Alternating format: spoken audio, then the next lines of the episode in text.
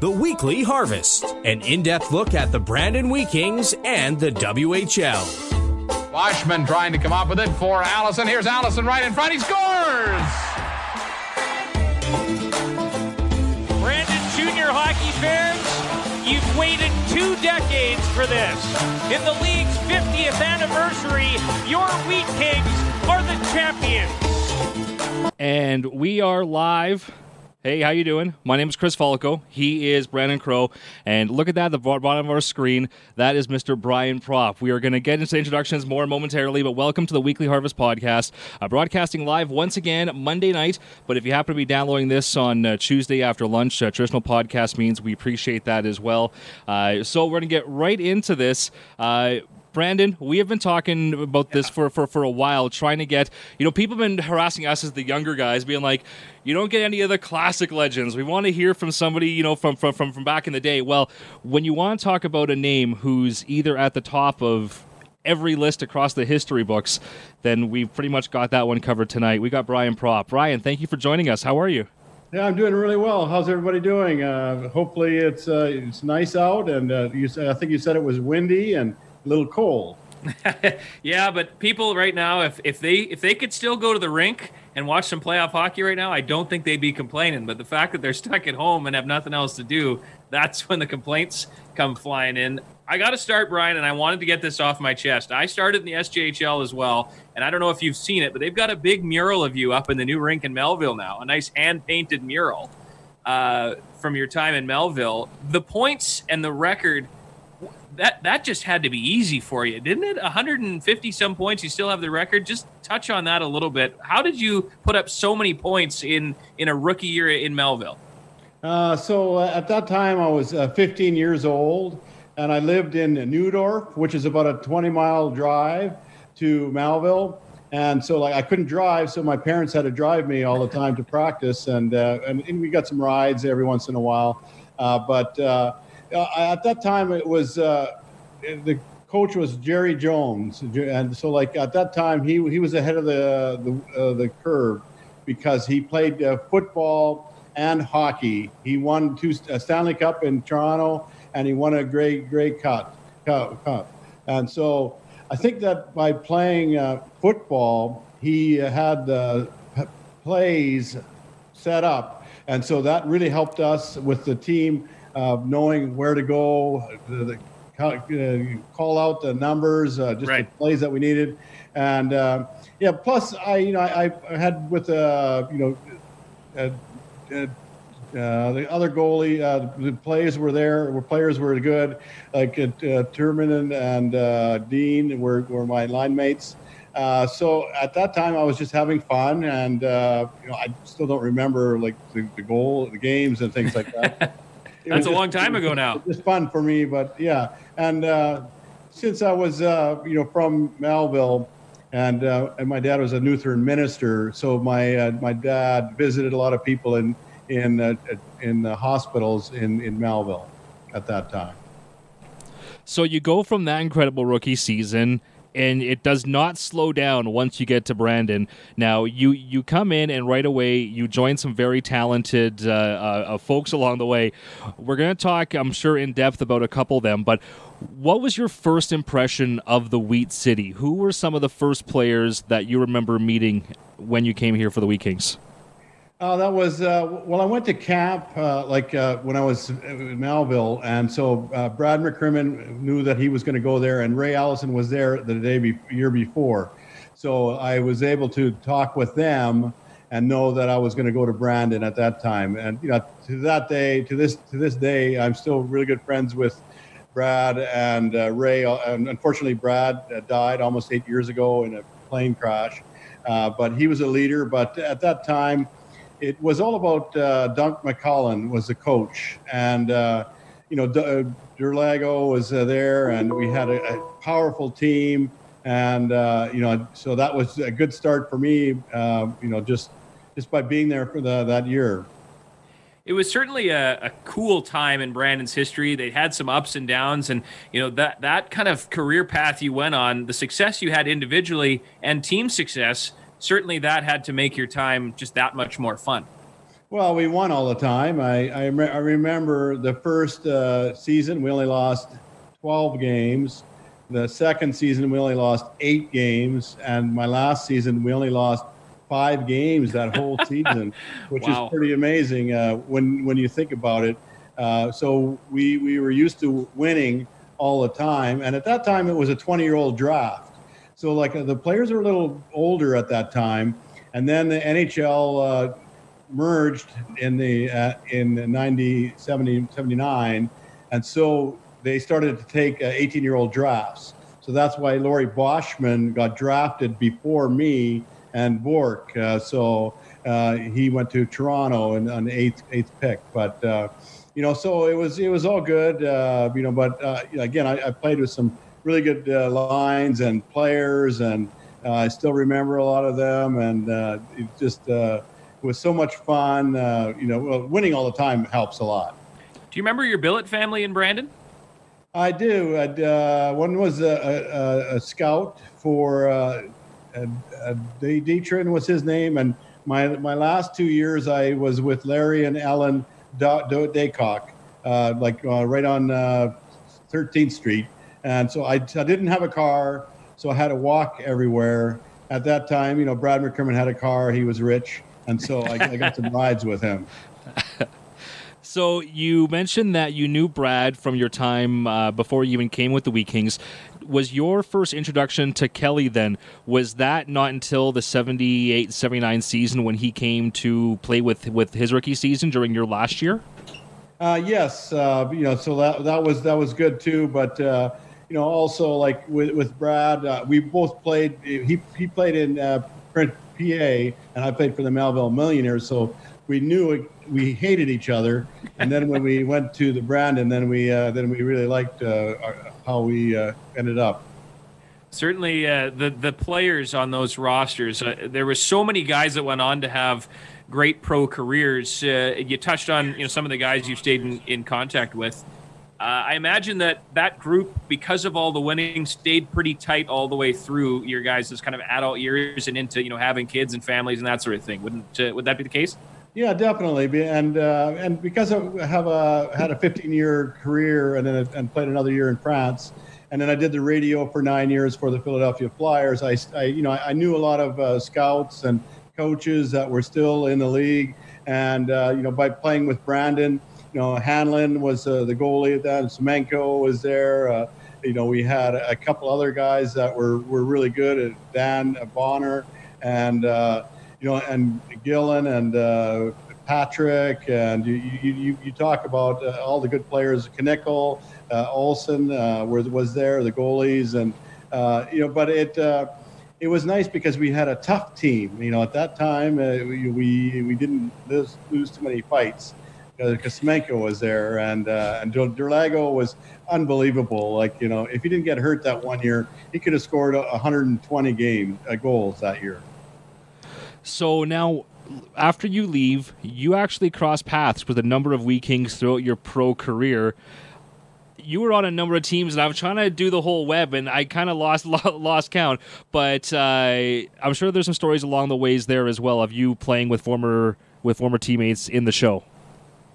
Uh, yeah, so like uh, at the at the at after a couple years, like Ray Allison got drafted to be in Hartford, and he played with Gordie Howe, and then he went to the Flyers in '82 and '83, and so I played a couple years with him, and then uh, Brad McCrimmon got uh, traded to Philadelphia in, in the late '80s, in the early '80s, and so that time, uh, you know, that was so much good for me because you know, we were good friends, and uh, at that time uh, Mark Howe and McCrimmon were two of the best DT uh, D in the league. Uh, the plus plus minus was out of this way, and uh, and then so you know just uh, nice to have good friends with them, and then by me playing 11 years with the Philadelphia Flyers, and then uh, stopping for a month, and then in the playoffs as Boston, and then signing with Minnesota for three years, and then ended up in Hartford it was uh, you know really good for my career just to to be uh, long as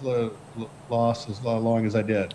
You had a great experience. A lot of guys, you know, they'll remember their first NHL game. They'll remember what city they were in. You know, they probably remember the finer details, what they had pregame or what hotel they were in.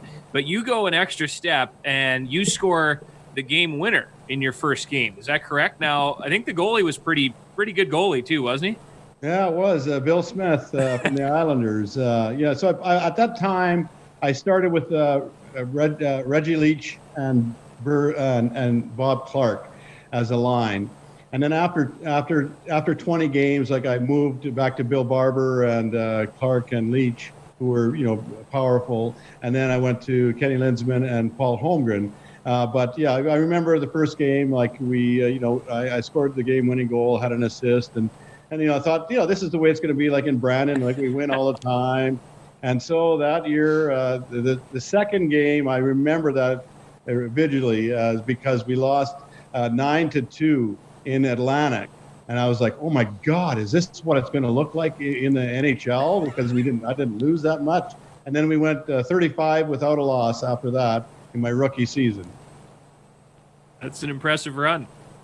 That's not bad. of course, yeah. and then and then we so then and then we went to the finals my first year because at that year it was number one against number 16. So that's why it ended up being the Flyers against the Islanders uh, because you you placed uh, different different uh, teams in the by by number one against 16 and then so on so forth so and you had a, a couple of uh, tastes at the international level of course the world juniors uh, and then the Spengler Cup and a couple of Canada Cups as well. We did get a question on Twitter. The first question that popped up uh, was a fantastic question from Michael Clark, and I think you saw it on Twitter. Uh, is there any truth to the fact that it was you that passed the puck to Mario in OT of Game Two, but Gretzky got credit on the score sheet? Is that true? And have you ever said anything to Wayne about stealing that point from you? Yeah, well, you know, I knew it, but you know, I did. You know, it didn't matter to me uh, because because we won and because we needed to, be, you know, to to force a game three, and uh, otherwise, we, you know, it would have been uh, very disappoint disappointing because, uh, you know, just getting a chance to play in the three game series in 80, 80, 87 was was out un, understand uh, unbelievable because uh, at that time the Russians weren't drafted, so it was like they were playing in the Olympics for every every tournament, and every every score was six to five, and we lost the first game and then won the game six two, and then uh, we won six to five. It was with uh, a minute left. But uh, you know, I'll, I'll, remember that for as long as I live because you know at least I won a cup, uh, you know, the Canada Cup, and uh, with the two of the better, best players in the world at that time. It was sort of like the Olympics of today. I think you know the speed was uh, outstanding and uh, the players were great. But I remember that the, it's all about the great leaders that we had. You know, Gretzky, you know, from young on, like he was a leader, and you know, Lemieux, uh, I played on the line with both of them uh, most of the tournament. And, uh, and uh, you know, I just told them, hey, listen, uh, I'll take care of defense, and you guys just uh, pass me the puck, and then we'll get some points and then win. but, you know, a lot of people in the history of Canada probably think that the 87 Canada Cup series of a three game series against Russia was one of the best all time. I'm not going to get an argument from me with that one, Brian, at all. Uh, do you remember your feeling when you were named to that team? Well, at that time, uh, I was uh, the oldest player on the team for Team Canada, and uh, and and that was the year like uh, in '87 we lost to to the Edmonton games in seven games. So I, you know, I was I was already in the three Stanley Cup Finals and then the tournament started in uh, October or uh, August or, or, September. So the and then so I still was in shape, and uh, because of my stats stats in the playoffs, uh, you know I was a second later uh, uh, score. I, I, scored 28 points in the playoffs that year, and so and Keenan was there, and then we had a couple other guys from the Flyers that were on the team. so I think that you know they you know they looked at my ex- experience and uh, they felt that I was a good choice. But you know, I wasn't afraid of them. I played with them uh, Gretzky at the same time uh, when when I started in '79, and he uh, you know he, he's he's known me all his life, and then. Uh, uh, Lemieux was part of the part of it, and then Bourque and uh, Coffey and you, you uh, Messier, Anderson, Gartner, uh, uh, Hawerchuk, uh, Gerd, Goldmer, Gilmer, you know, all of the best players in the world were there. Uh, so uh, it was good about the leadership. Uh, and at that time, I was one of the oldest guys, and so like they they, they learned from me too. That's uh, that roster again. You you said kind of like the Olympics. I mean, that, that roster then that was Canada's best uh, at you know at any point in history. Uh, you'd have a hard time arguing that that roster uh, wasn't one of the best rosters uh, ever. I got to ask. I mean, I, I obviously people in Brandon, and I think you you might agree with this, and you probably started this along with uh, Ron Hextall, but there's a lot of people in Brandon that slowly became Philadelphia Flyer fans after all of the Wheat King connections. Uh, and of course, you know, you had the Bobby Clarke and Reggie Leach connections and the Flin Flon Bombers and everything. And of course, they had the attitude as the Broad Street Bullies. And was playing in Philadelphia were the fans really as as nuts and as wild as as the stories go from back in the day where if you were a visiting player you, you had to hurry in quickly from the parking lot because the fans were, were that nuts uh, for the Flyers back in the day? Well, it was uh, it was more more because we had such a powerful, uh, tough team. Like we had Behn Wilson, uh, uh, Ridgeon, uh, you had Dave Dave Brown, we had uh, Stanley, we had Cochrane, uh, we had all the tougher players, and so of course everyone hated to play in in the spectrum because we were so tough on them. But we also knew how to win, and you know we had balanced lines, uh, so we uh, to be competitive every time. And and at home, we uh, we didn't lose that much, uh, and uh, it was uh, but it was it was because we had the tough team, so nobody messed with us. And like the fans were, you know, the, the, they they knew that we were tougher than other other players, and so like they you know they, they know that they're they're not going to have a chance to to win, and uh, a lot of those players were kind of scared. it was a bad place uh, for visiting teams to go. I can only imagine. Oh, yeah. then you had a chance to play in the Boston Garden for a handful of games as well. Is there any comparison at all between the two, or is Philadelphia take the cake? Uh, well, Boston was different because it was a smaller rink. And uh, at that time, uh, they were the number one in the league. Uh, when I when I was we got traded to the Flyers, uh, Dave Poulin got there in, in February. Uh, that year, I had a had a hand injury, so I missed 25 games. I had a uh, artery in my hand was operated on, so my artery was taken out. And so you know, it, it took me a, a, a, long time to heal. And but after that, and to get tra- traded to Boston, which is number one in the league it was uh, nice uh, to Bobby Clarke just to kind of give me the chance to play in another final, and and then he got fired, and he went to Minnesota, and we went to another final. So you know, for me, it was kind of tough. Uh, it, you know, it's nice to uh, win as many times as I have in, in the finals. I, you know, of course, I didn't win a Stanley Cup, but who cares? I mean, I was there every time, and uh, you know, they you know they have to make sure that they can recognize that too, and uh, but yeah, it was. Uh, yeah, Boston was uh, it was is different, but they had tough, tough, tough teams too. So and they, you know, Bourque was there. What a player he was, and uh, Neely, Neely, and uh, and uh, Janney were were my line mates, and so I fit right in with them. You know, we went into the finals and uh, we lost in triple overtime in Boston the first year, first first game, which really hurt. And yeah. then, uh, you know, and of course, uh, Edmonton was Stanley Cup winners for so many years, so they knew how to kind of uh, play play it a little better. And and you know, unfortunately, we didn't win it that year either.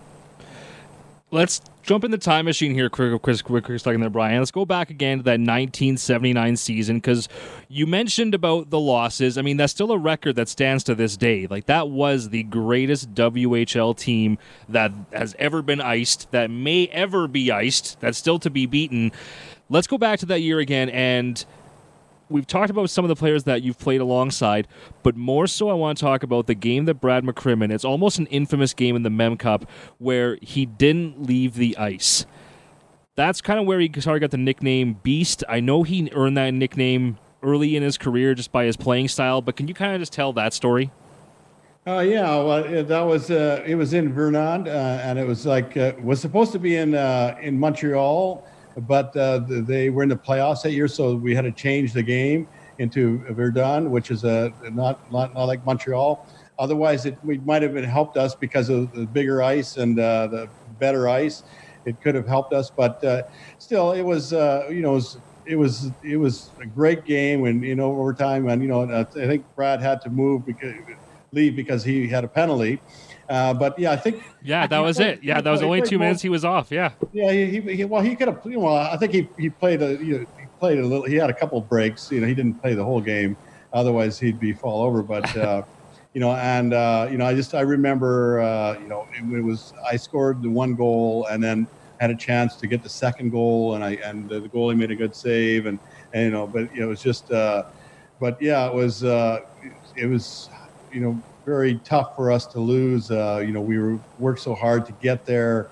Uh, but Peterborough was a good team too, and uh, but the you know the goalies were pretty good, and uh, you know it was uh, it was quite a tournament anyway things have changed from then till now. Travel wise, it's probably a little nicer. I mean, when I crawl aboard the bus, there's you know nice reclining seats, and we got you know DVD players and everything else that comes along with it. But I imagine that travel back in the day, sure, there weren't the teams quite as far away and spread apart as they are now. But to touch on it a little bit, uh, what was what was life like on the bus back in the late '70s? Yeah, well, we had to put the seats back and, and kind of break them so that we could have some foam and things like that. And, and, it was always cold on the windows, and so and you know not to not to music. Uh, give us some beer for long trips and some beer for long trips, and so we had uh, Brad McCrimmon take care of the beer so that they could uh, you know share it with the other guys. Uh, yeah, because yeah, at that time uh, it was long trips to, to go uh, at that time, like Winnipeg was there, but then they left, and then uh, Flin Flon was oh that was a trip that was oh I can't believe we didn't die that those trips, and then uh, Regina and then Saskatoon was the, the closest after that. Uh, but yeah, we spent a lot of time on the bus and uh, we played some cards and uh, just uh, talked about hockey and we it just it, it became us we were we were much closer than a lot of other teams on the East, like because they're so used to, you know, knowing the press and uh, you know staying uh, at home that much, and you know, so it you know it we were tougher. That's for sure. The the Western guys were tougher. I think that still resonates to this day.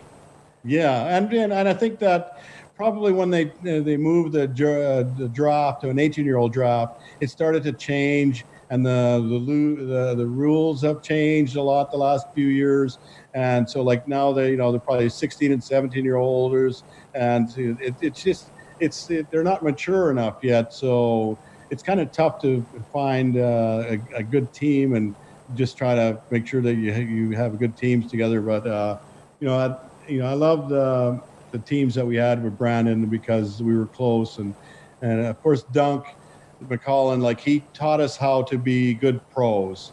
Uh, he, he practiced us hard and he knew how to treat us all as, as players to get ready for the NHL. And that last year, we had 10 guys that were drafted uh, into, into the league that year, uh, 10 guys you know what? That that style that you used to describe too that's exactly how a lot of people have described what dave lowry does minus the giving the boys beers on the bus. That's very much a 1970s hockey move.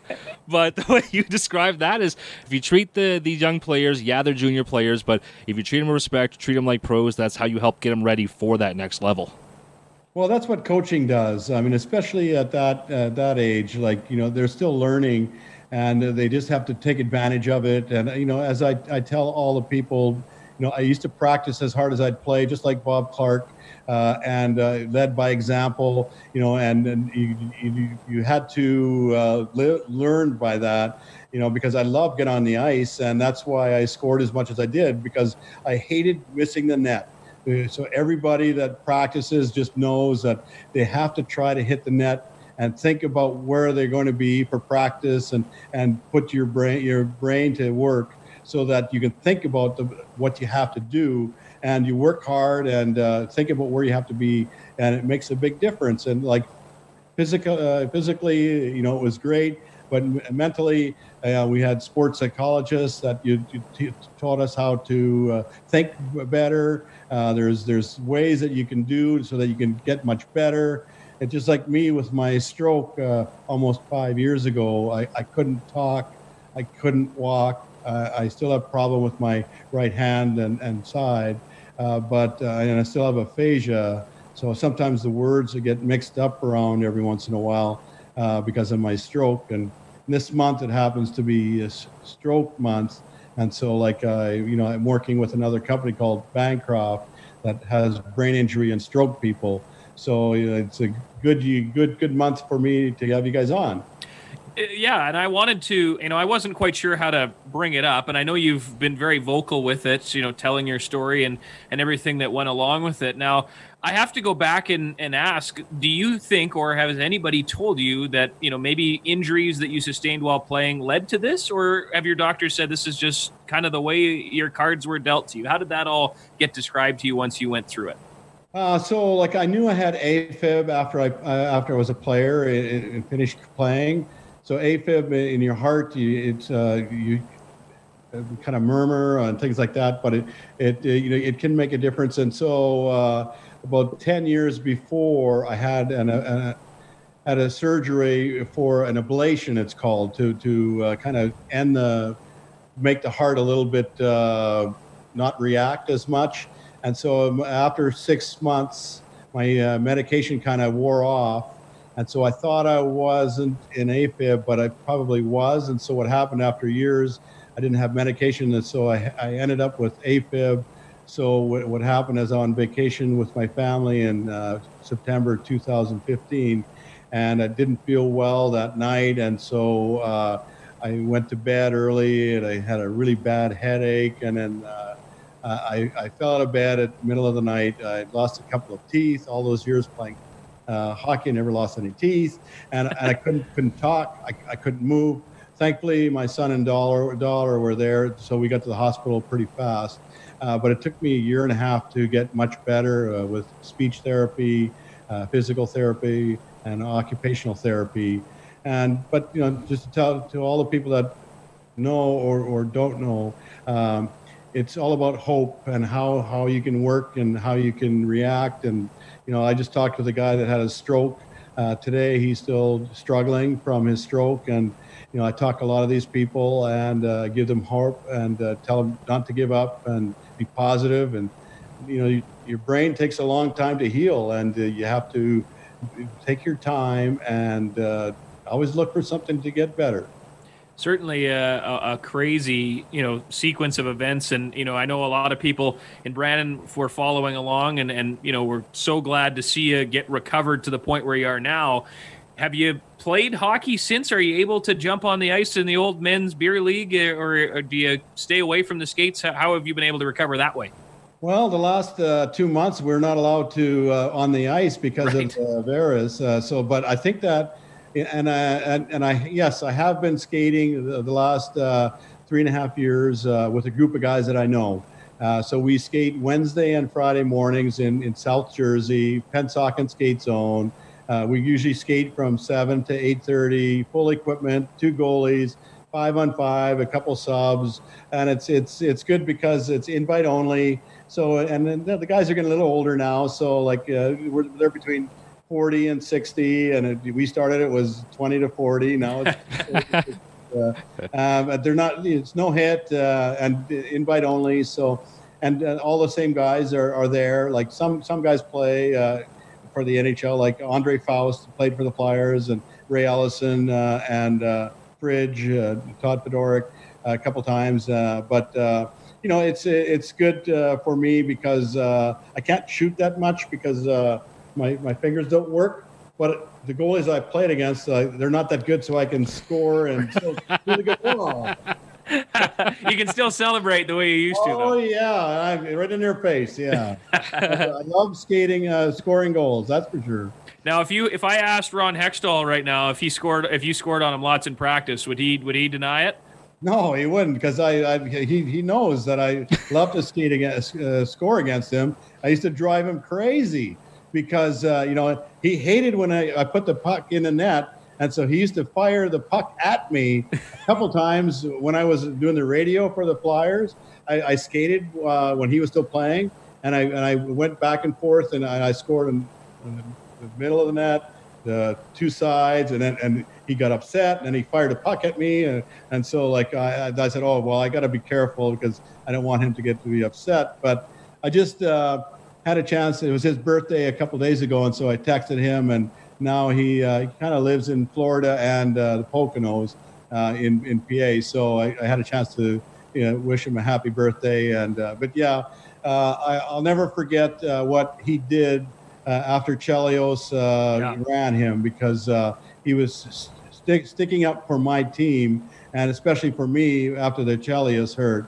And so I'll never forget that. It was a great lesson for me just to to be a leader and to see how it how it meant for him to to do what he did. You know, I never really I never really put the connection together. I'd seen the clip of him kind of I, I, guess you could say going bananas or whatever you want to describe it as, but I never really knew the backstory of it. And I read Perry Bergson of the Brandon Sun. He did that alumni piece on you a couple years ago. I read that last night and kind of finally got some background on it. So, in all your passing since then, have you ever had a conversation with Chris Chelios, or if you did, how would that go? Well, it, it, it, it I did uh, because it was in uh, in uh, 2011 when Brad McCrimmon died, and he was uh, I went to his funeral in Detroit because he used to play at Detroit, and so his funeral was there. So uh, Chelios was there with a couple of other friends, and so I was able to uh, talk with him and to say, hey, listen, you know, like, you know, after time, you know, I still hate you, but, uh, you know, we, we could be fine, uh, be nice with each other and put everything behind you. And it's it, why worry about the rest of your life? Like, you know, I almost died five years ago. So I'm happy every day in my life. Now I'm happy and positive, and I, I don't worry about, uh, you know, what I used to do. Uh, it's just it's just about life and how it treats you.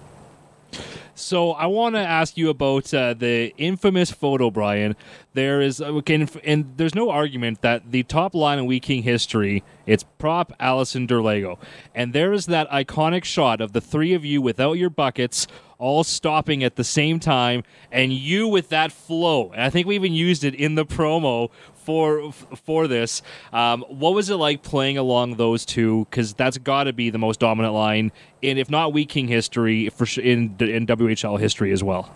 Yeah, yeah. So like uh, we, we took pictures and, and I think I think I had a, a, back eye or something. I must have got a stick in the eye or something. Uh, so I had to look a little tougher.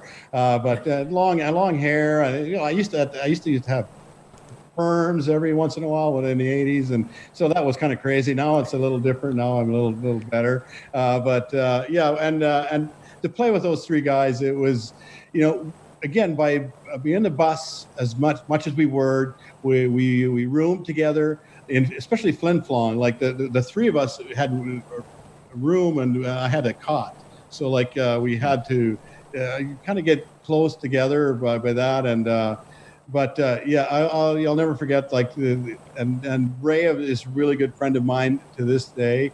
He still uh, works in in Cherry Hill, which is next to where I'm living, and he just moved to Myrtle Beach. Uh, uh he, he just gonna he's gonna retire in a in a couple months in Myrtle Beach. Uh, but um, you know, I still talk with him all the time, and uh, a bunch of my other guys that I know talk about all the time. And, and Derlago, I've seen him a couple times uh, in Toronto alumni, uh, Toronto alumni games uh, over years, and so you know I've had a chance to talk with him too. But uh, what a, what a great time we had! It, it, Bill was so talented, he was unbelievable, and uh, you know, and Ray he was he worked the corners, and uh, you know I I did too, but he, you know Ray just kind of fought for us and did all the dirty work, and we kind of got, got all the good glory.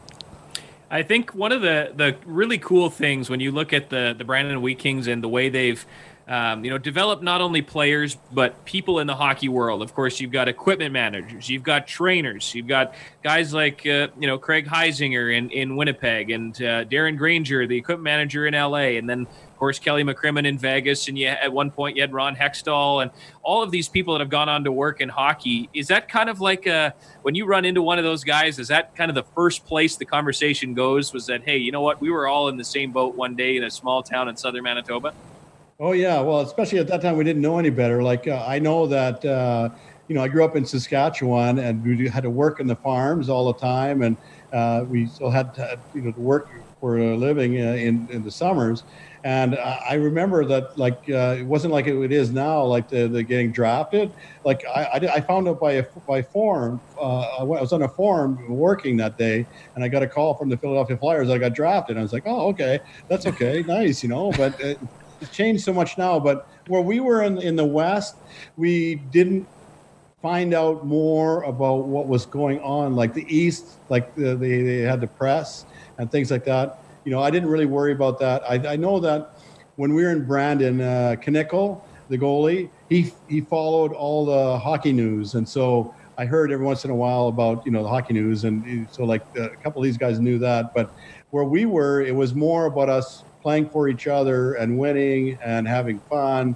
And uh, you know, that was at, that, that was then. Now it's it's it's completely different. Now I think a lot of players play for stats, and uh, you know, you, you, keep track of the hits and the hits and takeaways, and who knows? You know, it's just still you still have to learn how to score the goal and uh, make make sure that uh, you, you win for the team certainly the analytics side of things have really changed things. I, I can't imagine if if if Dunc McCallum had the same tools that you know Dave Hakstol and you know all the late coaches the Flyers now had. I don't. You guys might not have been able to be running free like the horses you were. He'd have had all these probably stats guys telling you you were in the wrong spot or statistically you should have been somewhere else. But I just don't think that would have worked for you guys back then. No, and uh, in the '80s, like with with Bob Clarke and his group, like he, I played with him for five years and uh, you know we went to the finals in '80, and uh, at that time, you know, we, we drank a lot of beer, but we we hung together, and uh, you know that makes it nice. And then the, coaches let let you alone. Like uh, I, I remember Pat Quinn, my first coach. He said, "Hey, listen, you know this guy's quiet. Like he didn't say much the first two years, but he speaks with his stick." And he said, "Hey, I'll, I'll give him uh, some beer if he wants. Just, uh, just, uh, I'll buy it for you. You know, just how you did it. But you know that, you know, then it changes uh, in the '90s and the 2000s. It, it's changed a lot. Uh, now, you know, you know, when we were in the '80s, uh, we always had beer in the fridge after games, and you know, then when a couple goalies died, like Pelle Lindbergh died in '85, then it, they, you know we had to take that take that away, but it was just changing at that time, and you know, it was uh, the '90s changed a little bit more, and the 2000s are a little different. But uh, you know, it, for me, I loved uh, 70s and 80s. Uh, we had better times. We had good stories. We we hung together and we played for each other, and you know, we won a lot. You got any more, Chris? I'm just, I just love this. I'm, I'm looking at the time, and we kind of said that we would eat up half an hour of your time, or we're sitting at 40 minutes. But I, I, I could keep asking these old school questions. Though, is the problem? Is like one of the best, uh, one of the best stories I heard from back in the day was uh, I, one of my buddies had gone to the Hockey Hall of Fame and was checking out the Montreal Canadiens uh, rebuilt dressing room, and he had taken a picture and there were ashtrays built into the stalls from back in the day. So oh, yeah. I, that's a different time than you'd find nowadays. I, I well, don't think like, you'd you find know, that. The, the peer is like he smoked like three packs of cigarettes a, a day. So like, you know, but uh, you know, but he, he he had the wind and you know he was fast and everything. Yeah, it's really changed a, a lot. Uh, but you know, these are all good stories, and it's. Uh, it's all been it's been really good. And, you know I, I, don't know if you guys have time for me to run over what the, the guffaw means. Like so when i when i go to went to center ice i did guffaw. I got it from howie mandel the comedian. Okay yeah uh, no i've i've i've heard this story a little bit but not to the extent of like wh- why that specific saying from howie mandel. Were you a howie mandel fan?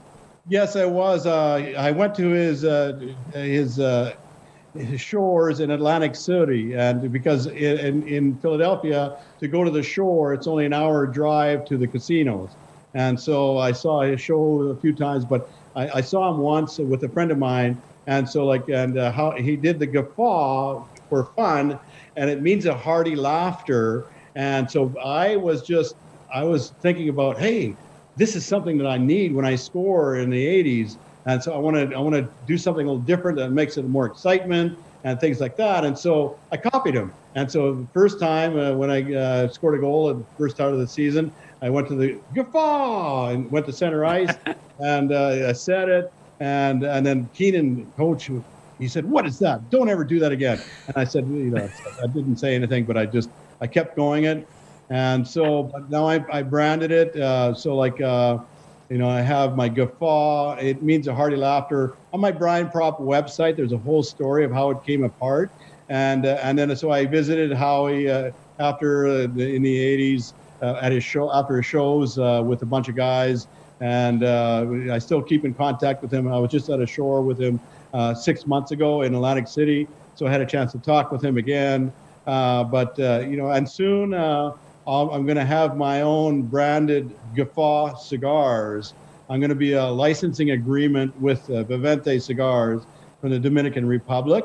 So if anybody wants to go to my Brian Propp website, there's a link to buy the cigars. And the way I'm going to do that, I'm going to I'm going to sell 425 boxes of 10 for about 10 dollars 10 you know uh, boxes of 10 for about 140 uh, US. Uh, and uh, you know, but to be special edition, limited edition, and they'll make sure that, that they're really good. And that's what I like. I want to make sure that it's uh, done the right way. That's awesome. Uh, is there any chance of getting those up in Canada, or is there immigration things with cig- tobacco? I don't know how that works. Because you're well, gonna have Canadian fans asking. Yeah, but it's uh, for me. It's just me about having a licensing agreement so that I don't have to worry about uh, manufacturing the tobacco and uh, you know, so I, am just working on a deal where uh, you know when when they get shipped, it uh, you know then uh, depends on whoever buys them. You know, I'll, I'll, I'll, keep track of all the people that are there and and see what they want to do about shipping them to Canada. Right on. So you mean to tell me that you were trying to have fun in the NHL way back then, and you didn't get called out on it? Because I think certain teams are trying to do stuff like that last couple years, and uh, it may have uh, it may have got called out on it the Carolina. Guys, Carolina. Like the, yeah, the Carolina celebration would oh. probably fall under the the guffaw type category, and guys like Brian Burke really don't like that. Did you get any flack other than maybe Mike Keenan? No, no, no, because at that time, uh, you know, I was it was new, and uh, so I, I, I love doing it, and, and from that, like I even when uh, when when I retired, I, I ran the I ran at the Medford Ice Rink in New Jersey for uh, three years and then I, I, taught the people, the young kids, how to skate and to, to and I taught them the guffaw. So like I tell the, told them, hey, if you get good grades and you get an A, then you do a guffaw to your teacher, and then uh, that's what that's you give them a, a, a, you know just get them ready to go back to school because it's more about school. And if you get a scholarship, that helps. But a lot of people don't make it, and so like they, they have to rely on their score scores. Goal, goal. So the the guffaw was always your right hand or your left hand? My left. I covered my left hand, and I went all the way to the to the right because I carried the stick on this side. And guffaw.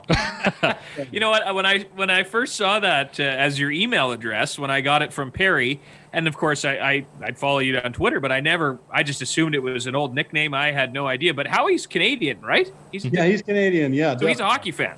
Yeah. Oh, yeah. The big time. Uh, yeah. So, like, yeah, again, like I like I said, over the years, I've uh, I've, I've, talked with him a few different times, and uh, you know, just just with my uh, heart problems and my stroke and things like that, you know, he's he's got a he, has got a bad ticker too, so he, he has to be careful about what he does too. But at that at that time in the '80s, he had hair and now he's blonde. he's bald.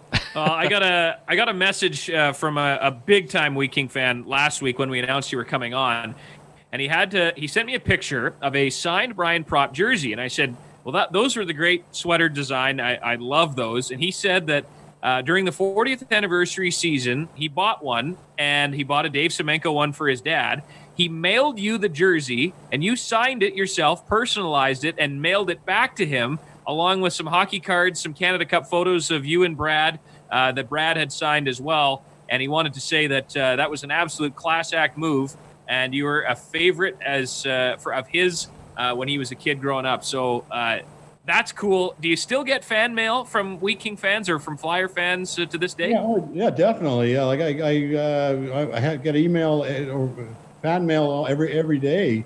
Uh, you know, I, I, I worked for Wolf Commercial Real Estate in uh, New Jersey the last five and a half years in uh, Marlton, and uh, so they know where to get me. And like, uh, and I just moved, so a lot of people maybe have the wrong address.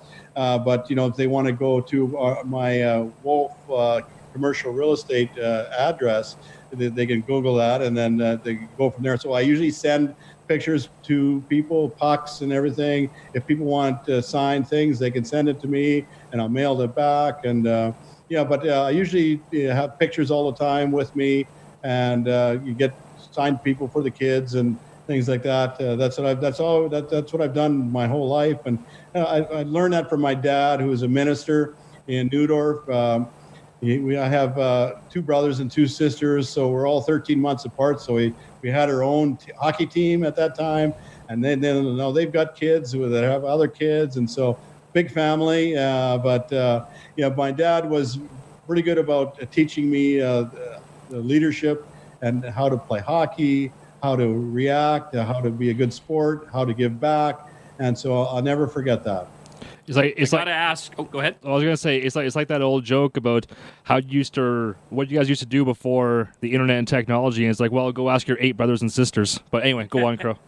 Uh, so on your elite prospects page, it has you listed as Lanigan. Now I'm imagining that is that is that incorrect, or did you have? No, I, I was I was born. I, I when I was five years old. Uh, uh, my my parents lived in Jansen, which ends up to be about like uh, a ten minutes from Lanigan. So the hospital was in Lanigan. So I was born in Lanigan, and then I moved to Neudorf when I was five years old. And then I went to uh, to, Melville, and then I went to the Brandon Wheat Kings after that. So did you ever get a, a call when you were winding it up to play for the Lanigan Pirates or the Jansen Jets in the old senior hockey circuit? No, no, but my, my dad was a minister. He played played hockey there, so like he was known as the dirty minister, the uh, dirty Rev, and so because he was a, he was a good player, uh, he had a good uh, he played defense and he had a good hip check, and so he always knew if people wanted to get, get under his skin, uh, but he was he didn't back out for anybody, and uh, you know he took care of his uh, teammates. Oh, that's awesome. So, uh, Brian, before we do go, we have to do a little thing that we call make a face. And basically, we just have to get a screen grab for the thumbnail for this video. But because we are talking about the guffaw, I think it's only maybe appropriate that maybe me and Crow try and imitate that, if that's okay. if we're allowed Oh, Yeah, to do that. Good. Okay. All right, count Okay. us count us down, Falgo. All right, here we go. We're all going to do it in three, two, one. Guffaw. Uh, Brian, this was awesome. We know we had a lot of fans uh, that were reaching out to us saying we want to hear from some of the older guys, and that's certainly not a knock on uh, you. That's just uh, pointing out how young Chris and I are. Uh, I remember, you know, my first Wheat King memories are of Jordan Tootoo, so that shows you the age gap uh, between your career and when I started watching. But this is fantastic. Uh, we know that uh, you know everybody still talks about that line, and it'll go down in history as one of the greatest Wheat King, if not Western Hockey lines of all time. And we know you're busy, uh, probably not as much right now, uh, trying to stay busy, but uh, want to wish you the best. Stay healthy and uh, stay in touch, and uh, hopefully we'll see you in Brandon maybe sometime soon. Yeah, good. Thank you very much, guys. Thanks a lot, Brian. Really appreciate it. There we go. That is Brian Propp. That's fantastic. That's unbelievable. I'm just going to go like that really quick. Perfect. What a great storyteller. unbelievable, Brandon, that we got to sit there and you know, and we we asked him to join us for half an hour, and he was on with us. How generous for 48 minutes. Like really generous with his time. That was fantastic. So great guy, Brian Propp. How about that? That was fantastic. Now it's time for the announcement. Next week's guests. Drum roll, please. We go from one generational legend in Brian Propp to another. The highest scoring single season goal scorer in Wheat King history, Ray Ferraro. Boom. Also, his current sidekick and former CKLQ radio voice, Darren Dreger. The two of them, the hosts of the Ray and Dregs podcast, will join us next Monday live on the Weekly Harvest. So Ray Ferraro and Darren Dreger are coming up in one week's time. So the hit list of quality guests is just getting better and better, and uh, we're really looking forward to a different generation of storytelling from those two guys. A couple of guys who know how to actually do a podcast can be joining us to do a podcast. So it's going to be I'm great. afraid they're going to judge us. You know, they've probably got a way better setup. I'm hoping that they just kind of take it over and we can just kind of tag along with one of theirs because it's so good. Uh, hey, if you want to send us any questions for next week, if you want to send us uh, any feedback from tonight, uh, the email's up on the screen now. If you are watching, it's qweeklyharvest at gmail.com. That's the letter Q weeklyharvest at gmail.com. You can uh, drop us a line there and, uh, and get a hold of us. But we'll be live here again next Monday at 8 o'clock with Ray Ferraro, with Darren Dreger. That is awesome. It's going to be a whole lot of fun. And again, if you missed any of this, you want to catch up, uh, or even next week can't catch it live, as always, the traditional way, these podcasts still going to be out there Tuesdays around lunch hour. You can uh, download it uh, across all the traditional podcast means or online at qcountryfm.ca as well. There's also a link at the Wheat King website uh, under the top tabs. Uh, you can watch any of the previous ones as well, uh, and, and there's links there to get to the to the full page uh, where you can download it and do whatever uh, you need to do, whether you're in your car, you're at your desk, or uh, whatever the case may be. Uh, but this was another great week of the Weekly Harvest, episode 17. Next week, 18. Uh, it's just getting better and better. And uh, looking forward to next week. Uh, Chris, great work this week. Aaron, And, uh, Aaron Bull is already excited for next week. That's, I good. think. I think a lot of people are honestly. That's gonna be good. I, am excited. Ray Ferraro. I mean, that's a broadcasting legend. Darren Dreger was a guy that was in my shoes.